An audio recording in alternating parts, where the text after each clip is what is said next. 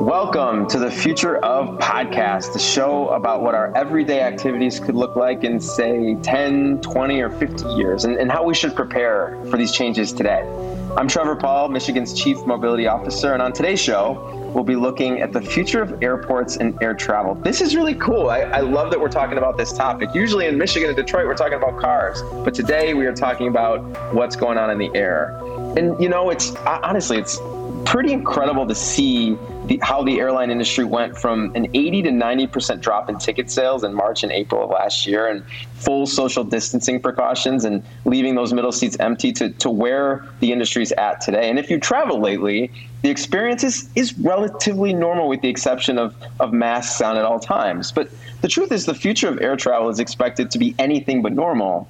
Uh, you know, COVID 19 has permanently changed airports and travel in much the same way, and maybe even more um, that September 11th did.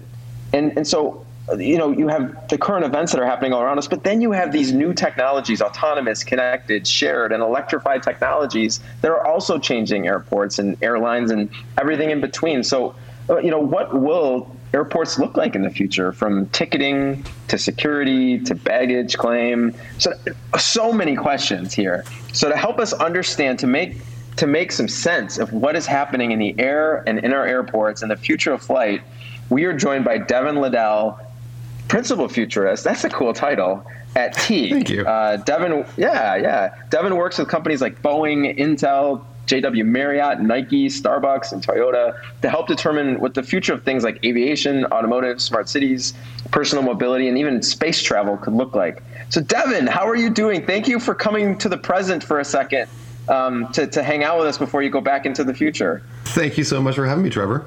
So after 9/11, the, the, passenger experience, like we alluded to at, at, the airport, fundamentally changed. How can people expect their experience to be different in a, in a post-pandemic world? And I'm thinking like tech-driven zero-touch check-in, security and boarding, biometrics, replacing driver's license, passports, like smart tunnels to use biometrics to speed up immigration control. There's just so many different things. Talk to me about what it's going to look like post-pandemic.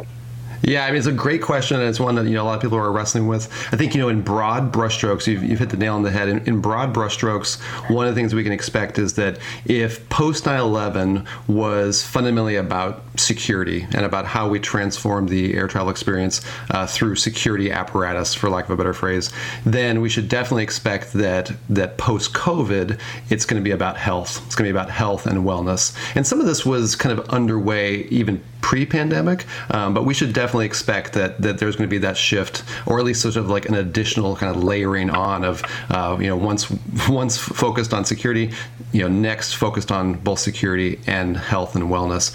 The ways that that will happen, of course, um, are, are are a bit undetermined at the moment. But I think from a from a futurist standpoint, what we can expect is they're going to probably fall into kind of two main categories. The the first set of transformations is really going to be about automation, um, and that's going to be about like how our airports actually kind of even even work from a from a health and wellness standpoint. To focus on on that in particular, what we can expect from an automation standpoint is exactly some of the things you mentioned. Um, a lot of a lot of touchless technologies uh, moving in, into it. I mean, so much so that I, I I sort of posit that we might actually move away from from the, the term touch point, at least in design literature, um, simply because people don't want to touch things. So, you know, we'll, we'll, we'll finally get rid of all of those uh, remaining push pull doors. Um, all of our ingress and egress will be much more automated. I think even from a, from potentially more of a tech whiz bang standpoint, automation does include things like robots and drones. And, and what I mean by that is that we should expect automated sanitization of airport spaces and even aircraft through those types of technologies. Non-human entities uh, working tirelessly to to clean our commercial aviation spaces. So automation will be a big part. The second one is really about surveillance, and surveillance can get you know, that's a creepy word for a lot of people. There can be very uh, beneficial forms of surveillance, but surveillance really comes down to all of these cameras and sensors that we're, we're putting everywhere. Um, and those cameras and sensors uh, are going to have a big role to play in commercial aviation because they're actually going to help us, um, and it's related in some ways to, to automation, they're going to help us move through these spaces in ways that are, are a lot more efficient than the way we move through them right now. Um, a, a, good example of that, in my opinion, is if you look at the, the, the present, I wouldn't even call it the modern, the, the present boarding process for aircraft, it's a really, really broken process. Um, no one would say that they love the boarding process. I, I you know, no, no one, you never at a, at a barbecue or a party and someone says, Oh, my favorite part of travel is when we go through the uh, the myriad uh, uh, hierarchical uh, steps for the airport for the airline to, to put me on board an aircraft. From a from a surveillance standpoint, you know, down the road, artificial intelligence will play a big role in how we board aircraft, and that will only be possible through surveillance apparatus, so cameras and sensors everywhere. So those are the two big brushstrokes each one of them has like a really big upside and they also have a significant downside. So to kind of work backwards like the big the big advantage of surveillance of course is is this notion that we may, might be able to create new ways of doing things um, that are enabled by the presence of so many cameras and sensors. And we essentially kind of turn turn the the air travel experience into kind of a, a network experience. Every passenger every bag every aircraft everything as part of the air travel experience becomes kind of a node on the network and you you manage manage it in the same way that we, we manage networks. Um, the downside, of course, is that we know that we know people get more anxious the more they know they're being observed. So that is potentially a very anxiety-inducing environment. Um, and the the advantages of automation, of course, are no surprises there, like efficiency. But the big downside of a, of a highly automated environment is that we potentially could strip away all of the sort of human aspects of the air travel experience. And so that's fine if you're if you're someone who can maneuver that experience and not need a lot of assistance. But if you if you if you lose your dog in transit or your your, your pet's rerouted inadvertently somewhere, or you need some kind of special assistance, that that kind of highly automated environment can be be really really tough because it's just so short on empathy. It's just not a very human, not a very warm experience. So there's some significant kind of upsides and downsides we're gonna have to wrestle with as we move forward on this. Yeah, yeah, wow. Um, lot, lot to tackle there, but there, you hit on one key point that I, I do want to go deeper on, and that's passenger privacy. I mean, some of the things that are happening right now around uh, more sanitization options are it's very reactive, right? Airlines and airports are reacting to the pandemic, but going forward to prevent the next pandemic, they need to begin to be proactive. So, beginning to you know think about how to detect and contain emerging health threats uh, you know, by tracking crowd movements and, you know, have passenger contagion maps and all these different things that sound like they're out of a sci-fi thriller. Like, how do we how do we tell that story to the passenger to make them still want to travel? Like, how do we preserve privacy in a world where we're going to have to give it up? Well, I mean, it's a it's a juicy topic for sure, right? I mean, I mean, I think a couple places to start maybe is that there's essentially, you know, even from even from a terrestrial standpoint, before I even talk about air travel, even from like the way we move around our cities, the there's there's essentially been kind of like the end of anonymous travel has has been in the works for quite a while. I mean, you know, the days of like walking on board a bus and dropping some change and and being on your way and and the system, so to speak, not knowing who you are, those are those are largely over for in a lot of American cities and worldwide cities as well. So this, you know, because you have to use contactless, you know, payment uh, cards to, to get on board a bus or a light rail, a subway, um, increasingly. So there's been this sort of shift away from anonymized travel in general. I, I was watching this documentary as a quick tangent, watching this documentary about the hijacker DB Cooper, and DB Cooper was able to do what he did because he walked up to a ticket counter and said, "My name is DB Cooper." and I'd like to buy a ticket, uh, you know, on board your, your aircraft. That's, of course, extraordinarily an alien concept for anyone, you know, moving through air travel post 9/11. Um, so the whole the whole era of anonymous travel is essentially over. And you're right that that's that's a that's a key tension. I mean, what what are we willing to trade away? Though from a from a passenger standpoint, it's not different from how we've reacted to the sort of similar tensions in other territories, which is that we're willing to trade away privacy if we get something in return.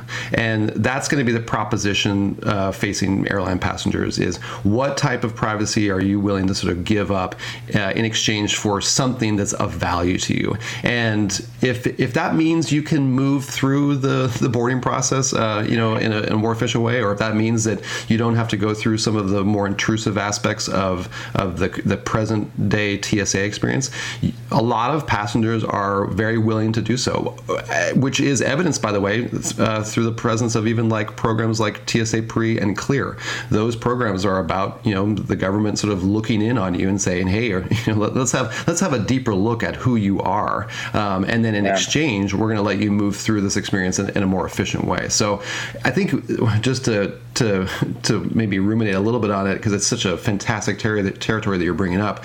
There's a lot of potentially kind of ugly abuse cases that could emerge. You know, like when you really start to spiral it downward, you can get into scenarios where where maybe you have an airline by the way you have an airline that emerges that's that's the airline specializes in just healthy people. I know that sounds sort of crazy but you know you could you could end up with a scenario where like we are interested in uh, since this is a communal experience you know that's a, a controversial subject as well on onboard aircraft I'd, I'd argue that aircraft are not communal experiences presently because passengers actually don't see each other as members of, of the same community. They see each other as competitors for shared resources. Um, but that said you could maybe you have a membership model that emerges for an airline that says, "Hey, we just travel, we just move around fit, healthy people who, who don't have colds, right?" And if you're going to fly on that aircraft, then you need to prove that you are fit and healthy, um, and that gets into some potentially you know terrifying territory.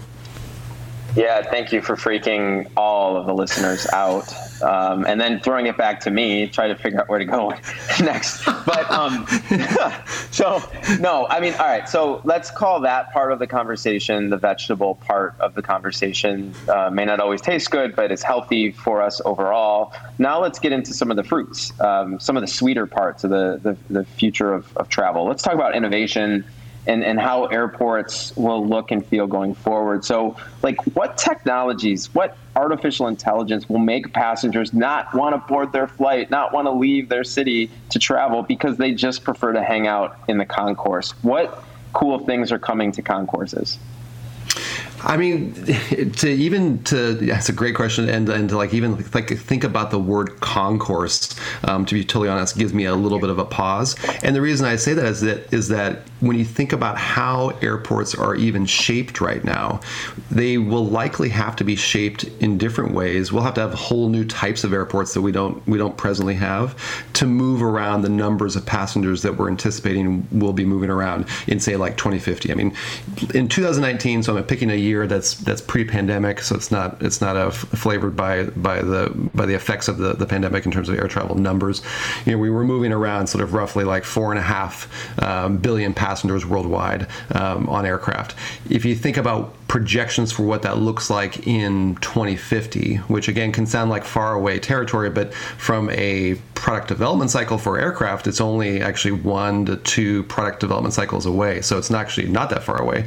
Um, the projections are like we're going to be moving around somewhere between 12 and 16 billion passengers annually to do that, we actually can't have, and, and every, anyone who's been through an airport, you know, in the last couple years will recognize this truth. If we add that many more passengers to the system, we're not going to be able to do it the way that we're doing it right now. We're going to need totally different ways of moving people around. That's going to include the reason I pause on concourse is that we might actually have, for example, like pop-up airports. You know, uh, that's a strange term maybe, and that's not what we'll call them, of course. But I'm talking about like you know very very small airports that maybe even operate in a sort of seasonal way, right? That they they only operate you know be, uh, based on demand uh, for tourism, or only operate seasonally based on demand for business travel, which is its own topic, and we should talk about that too. Um, but that the shape of airports will need to change. Right now, if you just to bring it back to the present, right now airports are shaped like barbells, and what I mean by that is you walk into a big area and then you are sucked through a choke point, which is the security apparatus,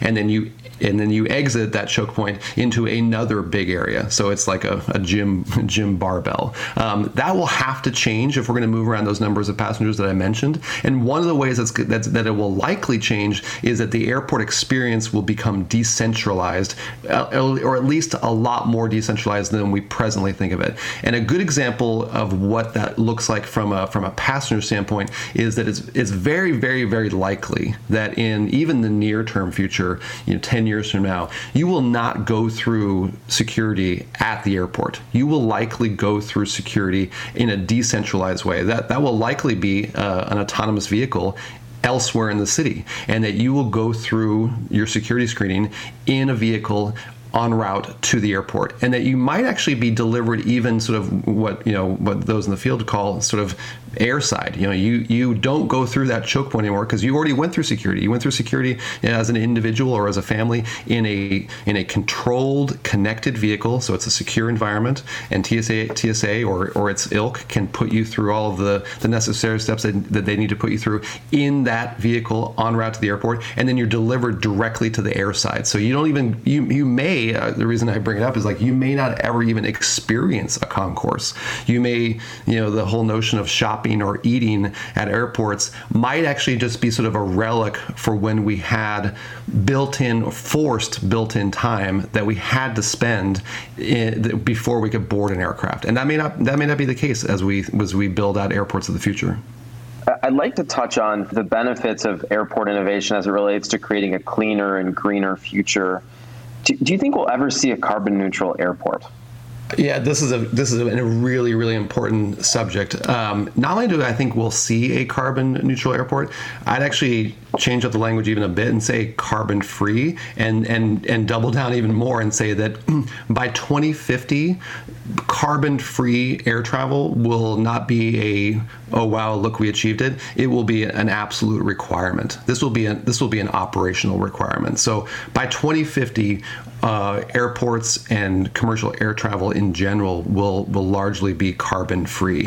Um, and the way that's going to happen, of course, is is not just through battery tech. I mean, battery tech will be an important part of that, but we're we're going to have all new types of aircraft um, that use things like hydrogen propulsion systems. Um, we'll have all new aircraft that use electric, and those will be uh, certainly near term. There will be much smaller uh, air, uh, aircraft.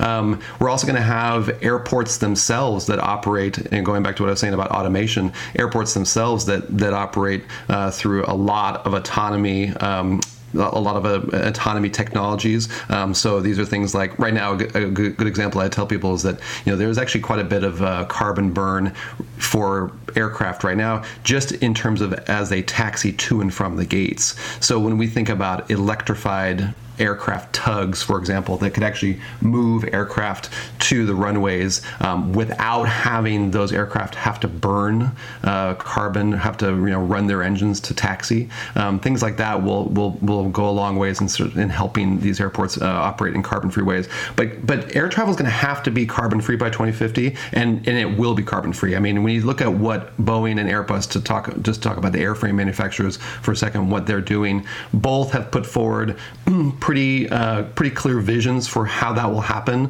Uh, Airbus is making a big bet on hydrogen. Um, Boeing has, in my opinion, even an even more thoughtful and detailed approach to how to do that from a from a holistic level, which includes airport operations. Um, and Boeing's vision is that there will be both sustainable uh, aviation fuels that are that are powering large aircraft, but that that that, that but the portfolio of air of future aircraft also includes things like I mentioned, like small electric uh, electric vertical takeoff and landing vehicles is what they're what they're called uh, technically. You know, these are what, what we're yeah. calling flying cars now. Flying cars. Of, yeah. yeah, exactly. We'll call we'll call them something else probably um, other than flying cars. But and and then actually, you know, that there'll be smaller or uh, uh, medium range aircraft that that it might use use hydrogen or use some other propulsion system, um, but that, that the notion of carbon free is going to be a, an operational requirement. You can see the workings of this already emerging, and a, and a good indicator of the requirement for carbon free commercial air travel by 2050 is that is things like in France right now, it is it is right t- right now today illegal to operate a short haul air travel flight that could be accomplished in under two and a half hours by a train. So we're already shifting towards uh, a, a, more sort of uh, virulent uh, regulatory environment that takes a, a, a, sort of more aggressive stance on how we're using carbon. Um, so yeah. if, if, commercial aviation is going to have this future that we move around 16 billion people in 2050, it's going to have to be carbon free, and it will be carbon free. What will the plane look like? Will we all still be scrunched together in rows? Like this is one aspect that hasn't really changed over the decades. If you look back, you know, to 1951, 1961, 1971, and now 2021. What what will the inside of a plane look like? It's a great question, and of course, you know, at Teague we do a lot of work with uh, in, in, aircraft interiors, so it's something we're pretty steeped in. I mean, this might this might sound like bad news for anyone who was hoping otherwise, but the truth of the matter is that you know density is important and will likely remain important, and, and of course, density is just a fa- fancy term by saying that yes, we will likely have to be fairly crowded into these into these things. Um, it doesn't mean that they, they'll have to be as crowded as they are right now, and and certainly, you know, one of the kind of impossible tensions that that aircraft, modern aircraft, have had to sort of maneuver is this tension between between operator profitability, you know, the airline's ability to make money, and passenger comfort, you know, and and and oftentimes airlines, to be very blunt about it, um, have erred on the side of no, we'd, we'd, rather cram more people on board and and make a, a, few more dollars than to have people be comfortable. Um, when you start to um, maybe sort of undo some of the conventions of of, of present day air travel, uh, including uh, the importance of of jet fuel, to be really clear about it, um, some of those trade offs might actually change, right? I mean, if we're moving around in a way that's more sustainable, um, it may also be more affordable. That's also a possibility. Um, and if it's more affordable from, from an operator standpoint, then some of those trade offs may not may not need to be required. And, and that and in, and in that scenario, um, you know, there might be a lot more comfortable aircraft. So that's definitely a thing. I think the only other thing I think I'd add to it is that that when we think about how we're going to move around via the air, uh, we shouldn't assume that we will be moving around through the same aircraft as I mentioned earlier that we have right now. And so it may not be that um, that density is applied to a you know, a 737 that holds 188 people in its configuration. That the density might be you and five other people in that small electric vertical takeoff and landing vehicle. And so that's a different proposition. That's a different proposition from a from a comfort standpoint. Even if from a physical standpoint you actually still have the same amount of passenger space. So here are my lightning round questions. What is the most futuristic, and I just want the city, uh, the most futuristic airport in the U.S. right now? Oh, uh, most futuristic city, uh, most futuristic airport in the U.S. right now is uh, likely uh, Atlanta for sure. Uh, Atlanta has uh, the, one of the, the, international terminals that Delta operates um, at Hartsfield in Atlanta is entirely already. This is not this is not future. This is happening right now. Um, entirely biometrically uh, enabled. So you actually have to, from a passenger standpoint, you actually have to opt out of the biometrics um, and to maneuver that terminal in a in an analog way, if you will. So um, okay. yeah, Atlanta is uh, is very futuristic right now. All right. Most okay. So most future futuristic airport in the world?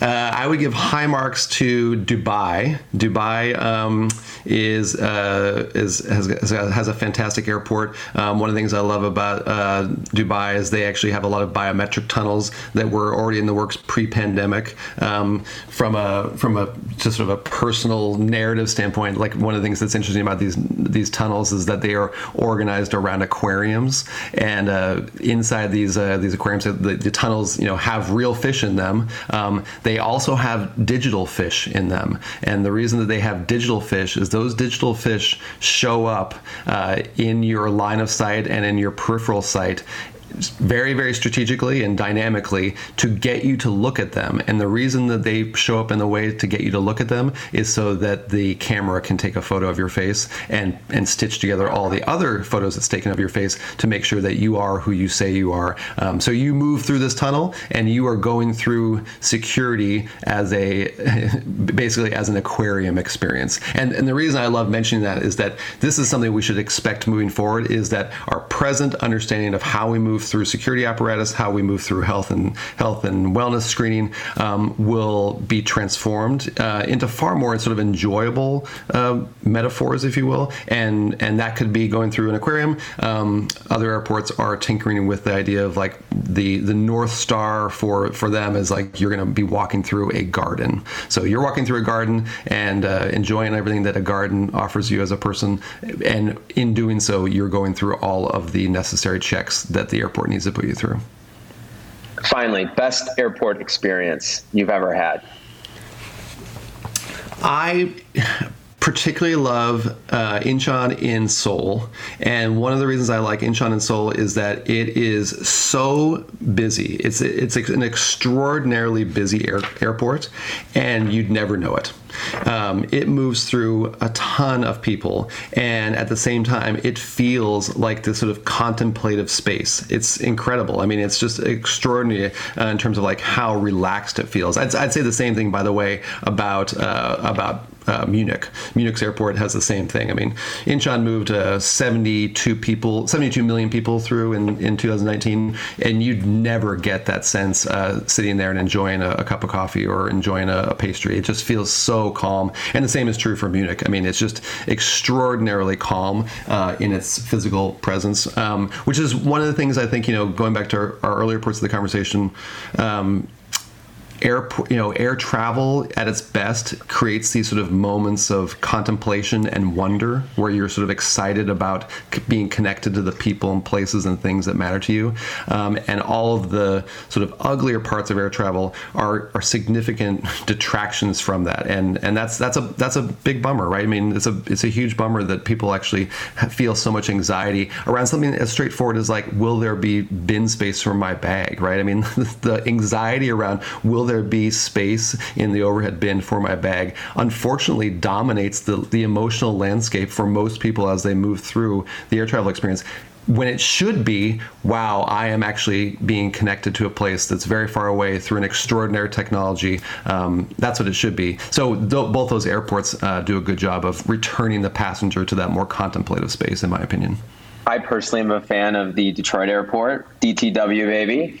You know, one of the things I love about DTW, by the way, is uh, it does have a futuristic uh, visual presence, in my opinion. So when you see the trams operating overhead, that's actually I give high marks for that. Um, it's uh, it feels like actually it does live a bit in the future uh, in its sort of intermodal or multimodal uh, approach compared to like you know I, I grew up in Denver. I live in Seattle now, but I grew up in Denver, and I do love Denver International Airport. But uh, it does have a, a, traditional system where you move to the tram and the and the train is sort of invisible to you. Um, I'd love love that in, in DTW the train is visible to you as a passenger above above you. Thank you, Devin. How can our listeners find you online to keep the conversation going? Perfect. Yeah. Uh, best way is to check out Teague's website. So that's T E A G U E.com. So Teague.com. Um, and of course, I'm also on Twitter for those of you who use Twitter at, at, at Devin Liddell. Um, and then, of course, uh, you can also find Teague's own social channels as well, um, both on Twitter and Instagram and elsewhere. Mr. Devin Liddell, ladies and gentlemen. That was awesome. Okay, listeners, don't forget to subscribe and have the future of podcasts uh, right there on your phone, on your computer. Download it each month through Apple, Google, Spotify, or wherever you get your podcasts. And for more information on how the state of Michigan is shaping the future, visit michiganbusiness.org slash mobility MI. All right, that is it. Thank you, everybody, and I will see you in the future.